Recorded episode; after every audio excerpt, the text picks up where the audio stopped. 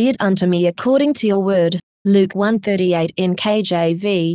Then Mary said, Behold the maidservant of the Lord, let it be to me according to your word. And the angel departed from her. You've got to love Mary's youthful, faith filled heart, so humble, so submissive to God, and so willing to be shaped by his word to her. Truly, she is a wonderful example of how faith responds with humility when God speaks to us, calls us, or gives us an assignment. Mary foreshadowed some very important Christian doctrine in her response to God's word, the word that declared his promise and assignment for her. To understand this doctrine, we begin by looking at what Jesus said of those who want to follow him. Luke 9:23 NKJV.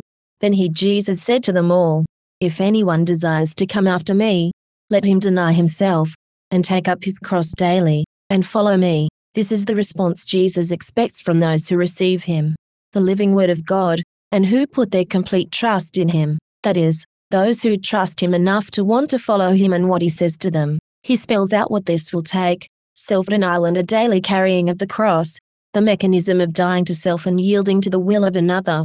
Jesus lived this way himself as our supreme example. Luke 22:42 NKJV. Father, if it is your will, take this cup away from me. Nevertheless, not my will, but yours be done. The cup Jesus was speaking of here was literally taking up the cross on which his own freedoms and rights were crucified in deference to following God's assigned path for him. What about the Apostle Paul? Does his life and doctrine bear witness to this same humility and yielding to God's word and assignment for him? Galatians 2:20 NKJV I have been crucified with Christ. It is no longer I who live, but Christ lives in me and the life which I now live in the flesh I live by faith in the Son of God, who loved me and gave himself for me. 1 Corinthians 15:31 KJV. I die daily. This was what Paul wrote about his life of surrender to Jesus. His foundational doctrine that is behind this testimony is found here. 2 Corinthians 5:14-15 NKJV. For the love of Christ compels us, because we judge thus, that if one died for all, then all died. 15.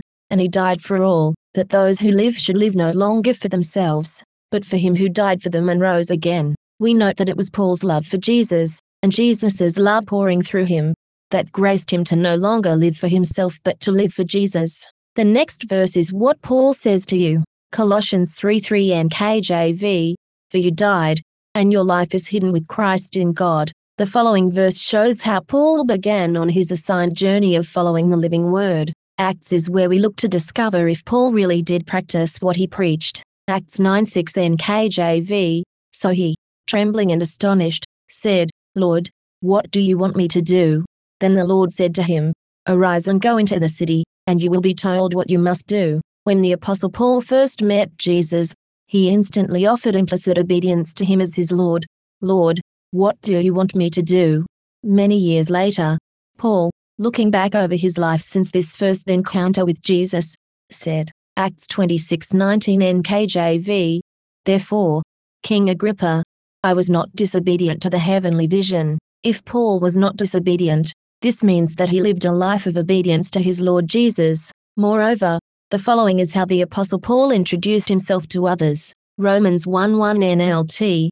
This letter is from Paul, a slave of Christ Jesus, chosen by God to be an apostle and sent out to preach his good news. Paul lived his entire ministry life in submission to the word Jesus spoke to him on his way to Damascus. Mary's heart had the same quality of yieldedness and humility. Her response to the angel's word and God's challenging assignment for her was, Let it be to me according to your word.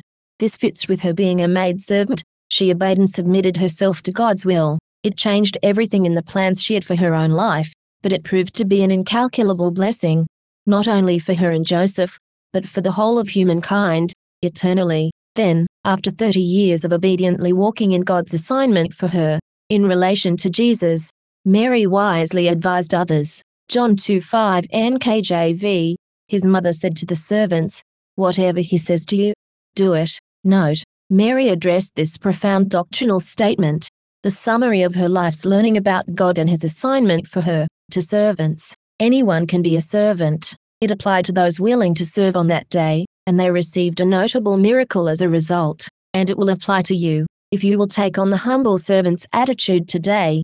Whatever he says to you, do it. Even a Roman centurion understood how Jesus' ministry and blessings work. To Jesus he said, Speak the word only, and my servant shall be healed. Matt 88 KJV. What is God saying to you today? What's his assignment for you?